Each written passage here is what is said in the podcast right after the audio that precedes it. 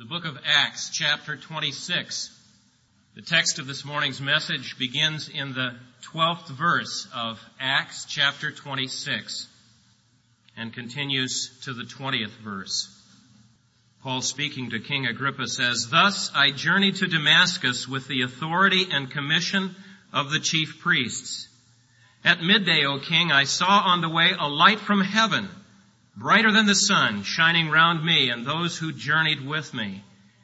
And when we had all fallen to the ground, I heard a voice saying to me in the Hebrew language, Saul, Saul, why do you persecute me?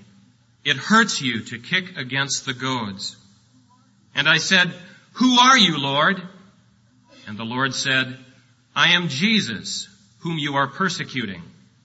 But rise and stand upon your feet for I have appointed to you for this purpose, to appoint you to serve and bear witness to the things in which you have seen me, and to those in which I will appear to you, delivering you from the people and from the Gentiles, to whom I send you, to open their eyes that they may turn from darkness to light, and from the power of Satan to God, that they may receive forgiveness of sins, and a place among those who are sanctified by faith in me.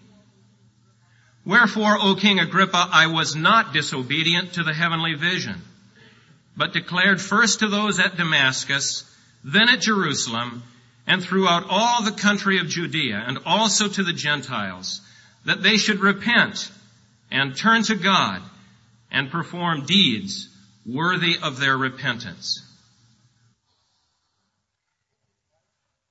I'm going to invite you to uh, look at one other text before we get to the one that David just read. If you want to look at this one with me in Luke 21, the reason I'm directing your attention to Luke 21 is because the first question I have is how did Paul get where he is? How did he get in front of King Agrippa to bear testimony in this way? And in order to go right to the root of that question, you have to go back to the prophetic word of Jesus Christ concerning the ministry of His disciples. And I want to read two verses with you about this matter from Luke 21, and the verses are 12 and 13. Jesus says, They will lay hands on you and persecute you, delivering you up to the synagogues and prisons, and you will be brought before kings and governors for my name's sake, this will be a time for you to bear testimony. Now I see in those two verses something very sobering, something very encouraging. The sobering word is that even though the cause of Christ is going to triumph in the end, because He is sovereign, He is alive, His cause will triumph. Nevertheless, in the short run, those who undertake to bear witness for this triumphant king will be arrested sometimes, persecuted, put in jail, and brought before synagogues, kings, governors, princes. The encouraging thing in these two verses is that under God's providence, those unintended persecutions turn out for testimony. You see that in verse 13? This will be a time to bear testimony. In other words, imprisonment might interrupt your evangelistic strategy, but it won't interrupt God's evangelistic strategy. Have you ever stopped to think how many times Paul bore witness to Christ in circumstances and places he did not intend to be. It was not part of his plan. Just read through the book of Acts and see how many times the testimony he bore was in places unplanned. Now I'm not debunking planning. Paul had a plan. Romans 15, he tells us his plan. And in uh, Acts, we see His plan. Planning is necessary. It's good. God, God gave us a brain. We're supposed to use it to plan our days. My point is, once you've planned your days, God rules your days. God moves you through your days. And they don't always go according to plan. What God wants, according to last week's text, is that we put on the shoes of the readiness of the gospel of peace and that we move with the gospel. If on the way from point A to point B in our plan, we get bumped off of course onto point C, He doesn't want us to take off the shoes. Therein we make a great mistake many times. We get a good plan for the day, and we say, now here's my plan and maybe I can glorify God in this particular way if I cross this particular person's path and before you know it, the whole plan is shot. So you take off your shoes and put them in your pockets and say, well God, I had a plan to go from A to B and since you bumped me off the plan, I'll put my shoes in my pocket and wait until a new plan turns up tomorrow. And that's just wrong. The biblical approach is if you're on a detour, God has a plan. They will deliver you up to prisons and take you before governors and kings. That will be a time for witness. In other words, always and in every circumstance be alert and ready to move with the gospel of peace. Now here we are in our text today in Acts 26 and Paul is before King Agrippa. How in the world did he get there? I mean, picture this. This is an itinerant, obscure Jewish Christian preacher. He's a nobody in the Roman world, and he's standing before the king of all Palestine who had been appointed by the Caesar. It would be as though we got a letter in the mail tomorrow from David Yeager in Guinea, and he said, I was asked by the king of Guinea to spend a half an hour in his palace telling him about the gospel. And we would all say immediately, how in the world did that come about? Well, that's the question we ought to ask for Paul. How in the world does he get a half an hour hearing, probably more, with the king of Agrippa and his wife and Festus, the governor? Well, it wasn't his plan. What happened? Well, you know the story. Two years earlier, he's in Jerusalem on plan to deliver the money and then head for Rome. And he gets arrested on trumped up charges. First thing that happens after he gets arrested is the fulfillment of prophecy. He gets to bear testimony to the Sanhedrin. 70 unbelievers probably. And then he gets plopped in jail and there's a plot to kill him, right? You remember that? And his relative finds out about it, goes to the captain and says, they're going to kill him tonight. And they've all taken an oath not to eat until they do it. So he gets a big legion and takes them all down to where? The capital of, of the region. The capital of Palestine was Caesarea. And he's put in jail there, and the first thing that happens is he gets to testify to Felix, the governor, in fulfillment of Jesus' prophecy. Well, Felix isn't converted. He leaves him in jail for two years. And a new governor comes along. Festus is his name.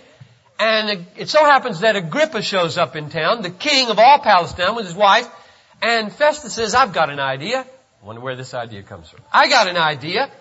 Let's have Agrippa over and have this prisoner give his testimony to the king. Now, here he is on a two-year detour off his plan to get to Rome.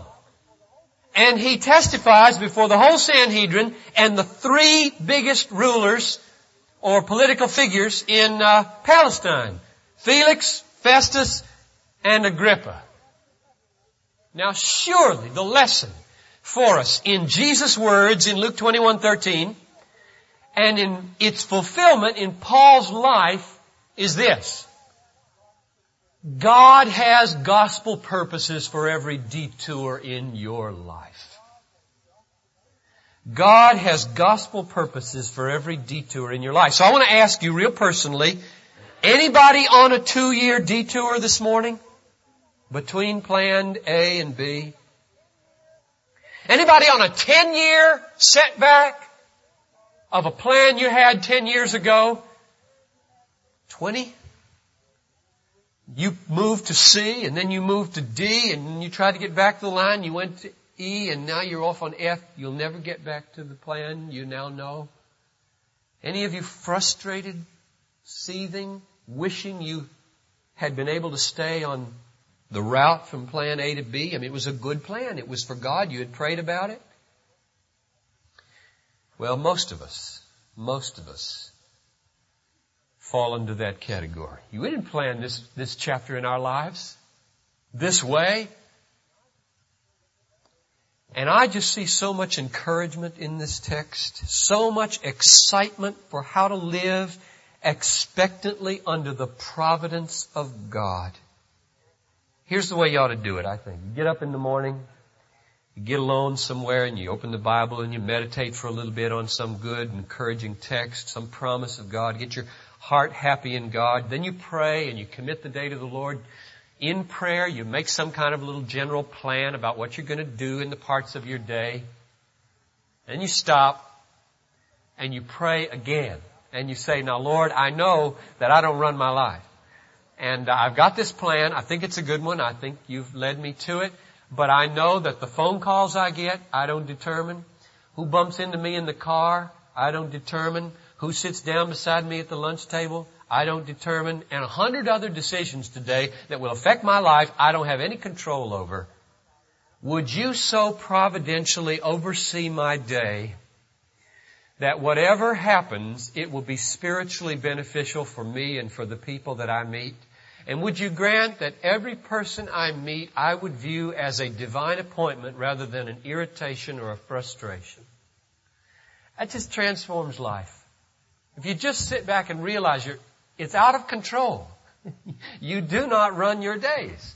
No matter how smart you think you are. You, you should make a plan, but you don't run your days and determine what happens in them. If you do that, life will become like jogging in downtown Minneapolis.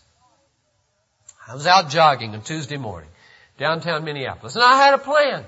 I jog all over the place here. I go to the university, I go down Lake Street, I go down Cedar, up here, and over to the downtown. So Tuesday I was going to go downtown and I pray all over the place for everything I see. And my plan was sort of angle north, hit Nicollet, go south about to maybe pres- the Westminster Presbyterian, kind of angle back home. Well, here's the way I decided to do it. I said, Lord, I'm just going to go with the lights. And so, uh, instead of breaking the law, uh, like most joggers do, I decided every time I bump into a red light going west, I'd go north. Till I hit a red light, then I'd go this way. Until I hit a red light, then I'd just kind of, you know, jiggle joggle until I'm home again. And wouldn't you know it, that on the corner at the Lutheran Brotherhood building, David Livingston and David Lorian and Jerry Sundberg were just standing there. And I bumped right into him, sweaty and tired. And I just greeted him with some unprepared greeting since I probably didn't have on my gospel shoes as well as I should have, but my prayer shoes, and went on. And I thought to myself, how many hundreds of different ways could those lights have sent me in downtown? And they sent me straight to these three guys. And I said, what a picture of life under the sovereign providence of God. That if you, if you go with God and let the lights turn you, boom, stop, go, boom, stop, go, boom, through your day, you don't know what's coming by and large, and you just go with the flow and uh, obey the biblical laws. By His providential red lights, He will see to it that you bump into the people He wants you to bump into. You don't need to fret about whether you get to the person you thought you should have gotten to. Well, I, I should take the time here to tell you about some experiences I had on the plane going out to Seattle and back, but I won't. I'll save it for another time. Because there was an appointment that God had going out, but not coming back. But I won't tell you about it this time. It was a good one though. Um, I think I lost my place. I hope that you live your days with expectancy and hope. And not be frustrated too much if your plan doesn't get accomplished. Let's get back to Paul here for a minute. Paul is standing before Agrippa by God's divine appointment. It's owing to a two year, no doubt, frustrating imprisonment detour with many red lights along the way, making his route to Rome so utterly circuitous it must have just galled this goal-oriented Paul. But he had Luke with him, I believe, and Luke wrote Luke 21:13, and Luke probably said to Paul every time he got frustrated, "Now settle down. Remember, the Lord said this will be a time for testimony." So Paul contents himself and then he preaches to Agrippa. So our text makes its point in two ways. We've been looking at one of the ways, namely its existence.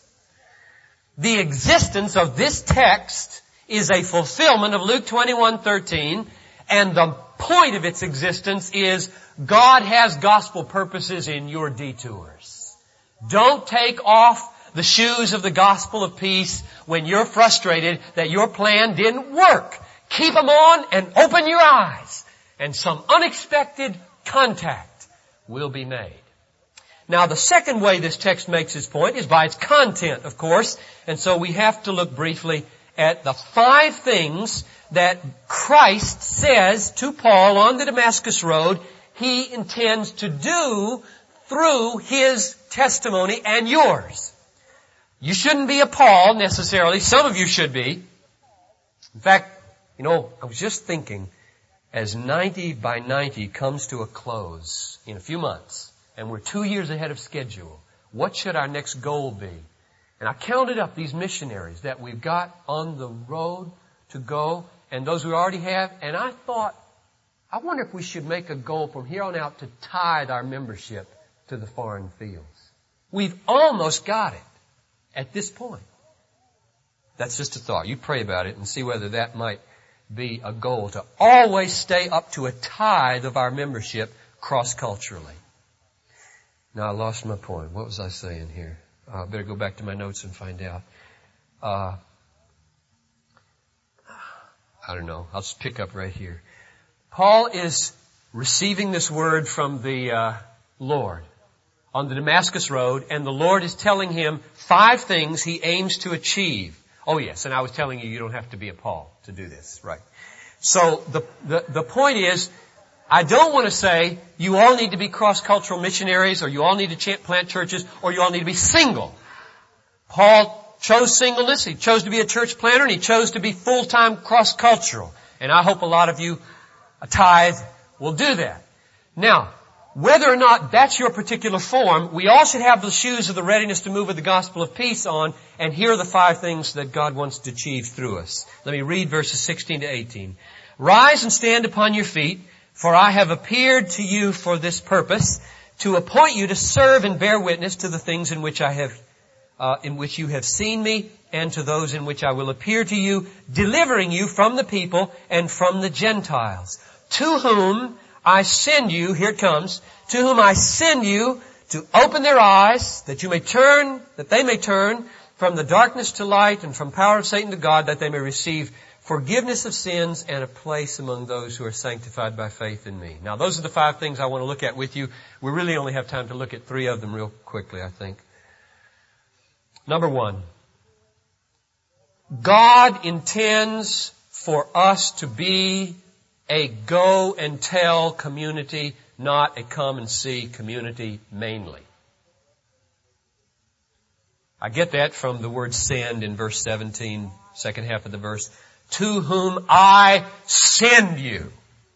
That is, don't stay here and wait for people to come. You go to them. This is the way Jesus did it, right? He was in heaven and he looked down at a lost world and he looked at his father and they made a covenant with one another and the father said, will you go and pay the price so that we can redeem a people for ourselves? And he said, I will go and tell them about you that there might be life. So he comes at great price to himself and he tells. And then he says, now, as the Father has sent me, I send you. you just, it's just plain in the New Testament that whatever the case was in the Old Testament, It's a go and tell mission in the New Testament, not a come and see mission mainly. The reason I say mainly is because you do have instances of coming and seeing in the New Testament in 1 Corinthians where people walk into a church like this. Some of you may be here. Unbelievers walking into a church like this and you will hear the Word of God, you will sense the presence of His Spirit and you'll be converted. That ought to be happening regularly in our services, I think. But mainly, we are to be a go and tell community. Let me give you an illustration now. Suppose we all, there are about a thousand people who worship at Bethlehem regularly. Uh, you're a third of them. And uh, suppose all thousand of us lived in Detroit ten years ago. And uh, we all got together and we said, let's do something really radical. Let's move.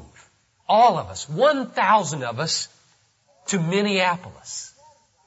And uh, strategize how to win that city to Christ.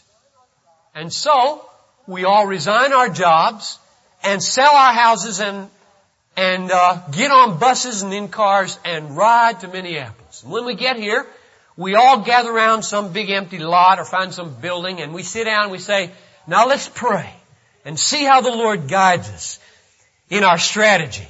And we're praying and somebody stands up and says, well, I think that as I read the Bible, we should have a kind of go and tell mentality and therefore we should just all not get the same job and work in one industry or start some kind of Christian industry, but we should just get jobs all over these cities.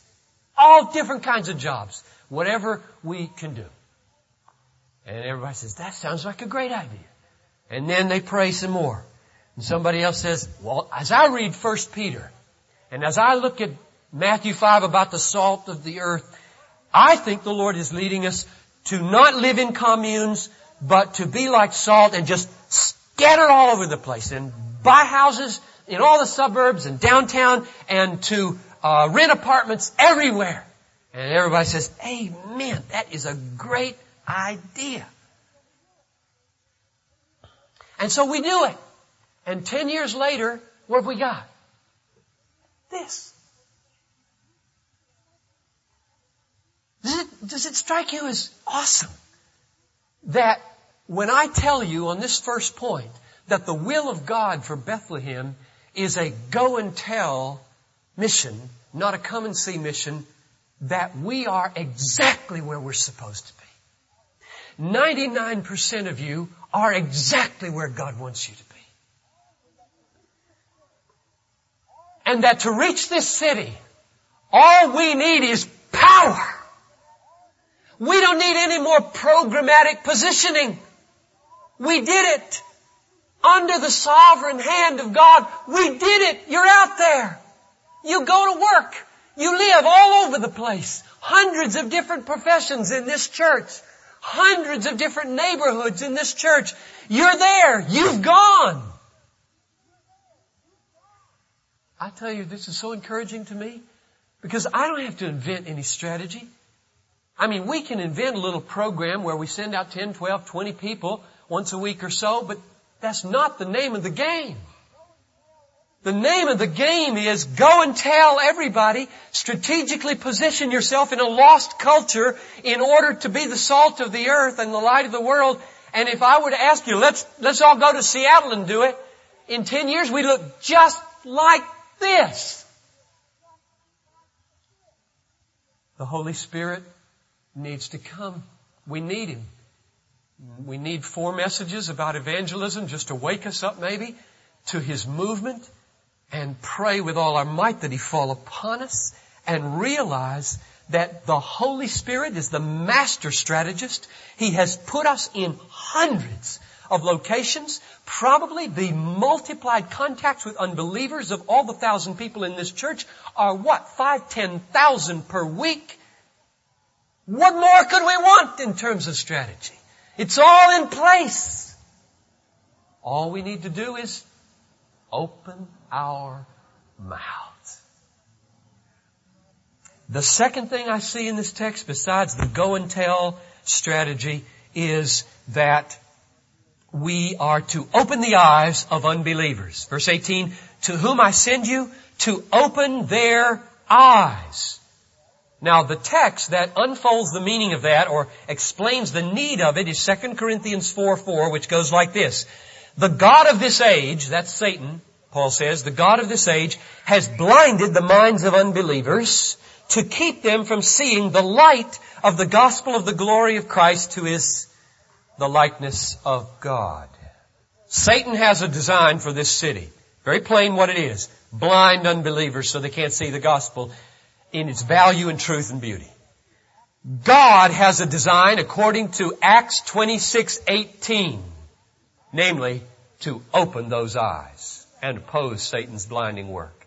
And we are so prone, I think, to somehow get Satan's design more powerful, more appropriate, and more durable than God's design.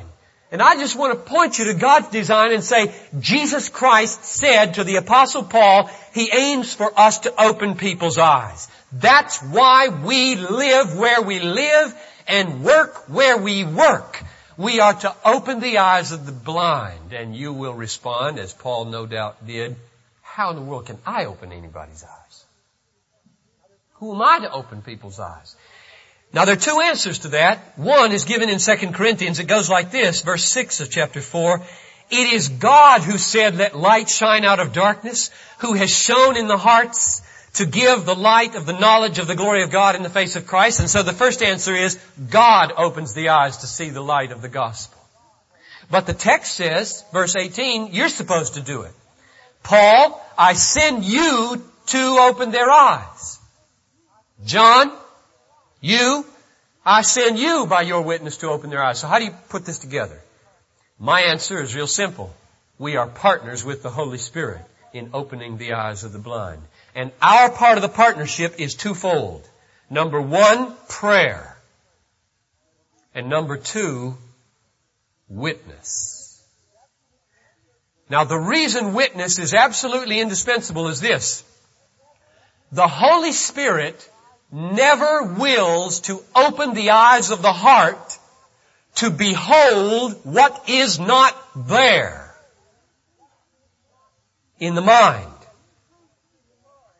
If there is no truth in the mind to behold the beauty and truth of, he will not open the eyes of the heart. That's his ordained strategy. The Holy Spirit ordains that when truth enters the mind, he will open the eyes of the heart to behold something. If there's nothing there to behold, why open the eyes? Evangelism is absolutely indispensable in the converting process of the Holy Spirit. He does not open the eyes to see nothing. He opens the eyes to see truth. So there is always a correlation in mission and evangelism between the truth of the witness and the power of the Holy Spirit. Does it ever strike you as strange that when Paul prays in his epistles, he almost always prays for the speaking of the Word of God rather than the opening of the hearts of the hearers? Let there be boldness. Let there be truth. Let your word run and be glorified. It's because of the indispensability of this horizontal transaction of truth entering the mind. God the Holy Spirit so loves the truth that He inspired and gave that He ordains that when the truth enters the mind, He will open the eyes of the heart to behold the truth. And until that truth which He loves is there, He withholds His eye-opening power. And so there's a real sense in which He can say, God waits for you. God waits for you and that the point of dynamic Holy Spirit transaction in the life of a person is waiting for you to happen. To stand aloof and say, God save so and so, save so and so, save so and so, and not to say anything is to contradict the biblical pattern of salvation. It's a triangle. God is the pinnacle of the triangle. We are on one side and the unbelievers over here. Our tasks are two parts of the triangle. Prayer this way, Oh God, come and do for them what you did for Lydia, opening her heart to receive what? Well, the second part is, I will put truth into their mind.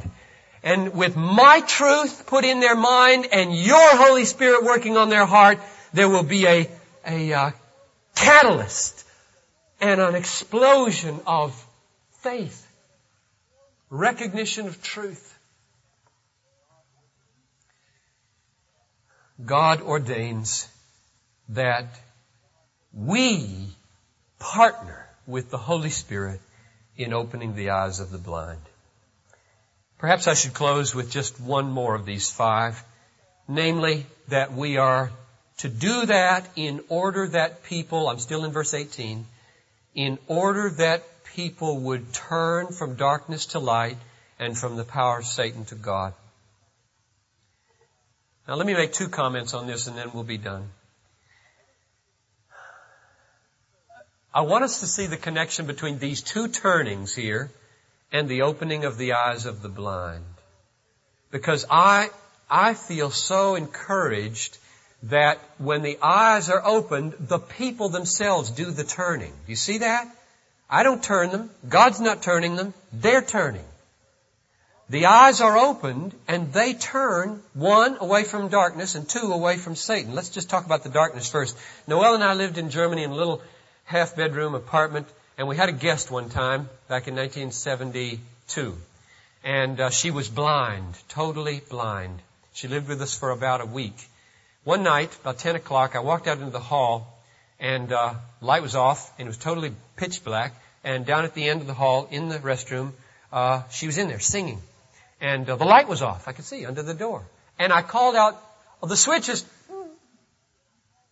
and I caught myself halfway through. She never turns the lights on. I, walked into the hallway and I felt out of my element. I was going to bump into something because I have eyes.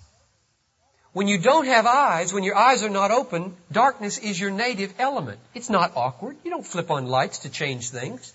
You just move around and you're at home. If God opened her eyes physically, she would immediately flick on a light. If I walk into a bathroom that's dark, I flip on the light. If the light doesn't go on, I turn. That's what the text says. I turn, I walk out in the light. So you see the connection between the opening of the eyes and the turning? The opening of the eyes is a spiritual phenomenon by the Holy Spirit by which we come to have the capacity to see the light of the gospel, to see beauty so that we're not going into darkness and sin anymore. We see it as darkness. We, Whoa, I don't belong here anymore. Where's their light? Oh, there it is. And you, you gravitate toward the light. Now what about this second one? turning from the power of Satan to God. This one just amazes me all the more because I asked myself and sort of posed the question to God as I was studying this, really? If my eyes are opened, I can just walk away from the power of the whole, of Satan? From the power of Satan? I mean, it says just, uh, open their eyes that they might turn from Satan. The power of Satan. And I want to say, well, wait a minute. Surely Satan can hold on to them, can't he? With their eyes wide open? And I thought and I thought, and the conclusion I came to was this. The only power that Satan has over you and me is the power of deceit and lies. He cannot control you any other way than by lies. So, if the eye opens to truth, and you see these, these hooks of deceit for what they really are, they fall. Because you're not deceived anymore. This is incredibly encouraging. The only way Satan can hold a person is by lies, by deceit. Do you remember from last week what the beginning or what the first piece of armor was and the last piece of armor was that is to protect us from Satan with the principalities and powers? The first piece of armor is the belt of what? Say. Truth. And the last piece of armor is the sword of the Spirit, which is the what? Word of God. Truth at the beginning, truth at the end. We could go through the others and see their relationship to truth as well. Satan cannot abide the truth. He's a liar from the beginning. He does all that he does to hold a Christian by lying to them. When the eyes go open, deceit is seen for what it really is. Say he lies that stealing is a, a, better way to be happy than by being honest. Lying on your tax report is a better way to have uh, happiness in the future than being honest. Uh, lust is a better way to get more pleasure than vigilance over your eyes. Uh, you just go right down the list how Satan lies to us about sin. When the eyes open to the surpassing beauty of Christ and holiness, we're free. The very essence of Christian hedonism is that God opens the eyes to behold the surpassing value of truth and beauty and to see that what Satan has to offer is a lie and is second rate and fleeting in its pleasure. Well, we have done as much as we have time to do. Let me just sum up. The content of Christ's message to Paul on Damascus Road was that he aimed to do five things. Now I'll mention them all. One, that he be a goer and a teller. And through that going and telling, that he open people's eyes in team with the Holy Spirit. And that when those eyes are opened, people would turn from darkness to light and from the power of Satan to God and that they might have forgiveness of sins and a place among those who are sanctified by faith in Christ. So there is the agenda for your prayer life and the expectation for your witness life. And my prayer for you and for me is that as we ponder the work of God, we might see it as the most important work in the universe, more important than scientific advances, more important than cultural developments, more important than industrial breakthroughs, that the salvation of one person from everlasting ruin to everlasting joy is more important than all the cultural progress in the universe. I want to close with one verse of a song Charles Wesley was converted resoundingly by the work of the Holy Spirit through the testimony of truth with a great eye-opening experience. And he wrote a great hymn about it. You know which one I'm talking about? It's called And Can It Be? We're going to sing one verse, and the verse is number three. It's page 260. And I want you to sing verse three and let it be for you a kind of affirmation of what God has done in your own life and a kind of prayer that He would enable you to be part of doing it in other people's lives and that if He hasn't done it in your life, it'd be a prayer that He would. Verse number three, number 260, it's a summary of our text. Let's stand and sing it together.